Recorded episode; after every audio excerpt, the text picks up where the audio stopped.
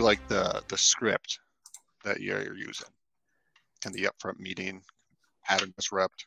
Yeah.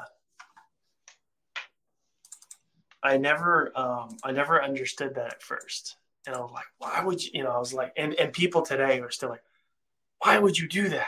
Why would you ask for a meeting when you haven't even, you know, explained anything? It's like because it works. They lean. Uh, hey Todd, this is Collin with Leadium. Uh, it's actually my first time giving you a call here, but do you have like half a minute? And uh, I can tell you exactly why I decided to cold call you today. Uh, really, just trying to introduce my company to you when I'm not calling you out of the blue. Uh, would, would you be available like Tuesday or Thursday around nine o'clock your time next week?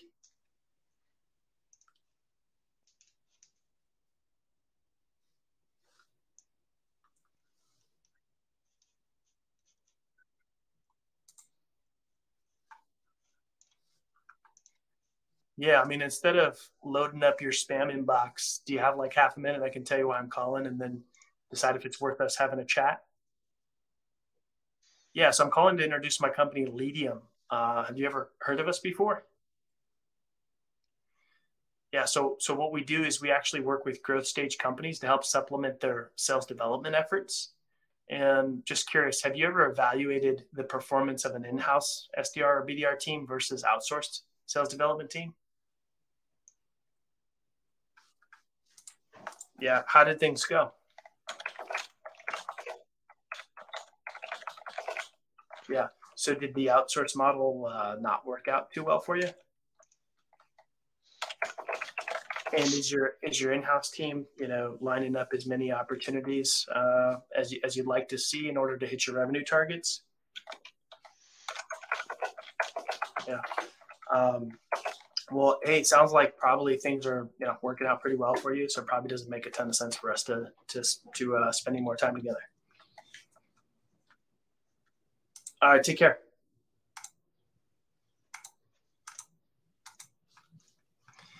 Yeah, I just decided to back off on that one. It's like wasn't worth the push. Uh, you know how you know how you can just feel in somebody's tone like yeah it doesn't even matter what you say you're gonna get nowhere is that someone you would you'd call back? Because it sounds like you got some information.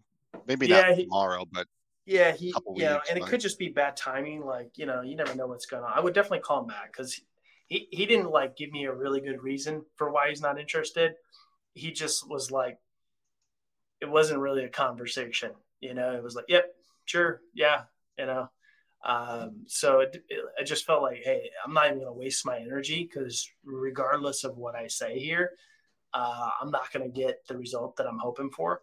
Um, so I got a little bit of information, and then uh, I decided to just back off on that one. Yeah, yeah, I saw it. I felt it. Yeah, I mean, those are still quality follow-ups.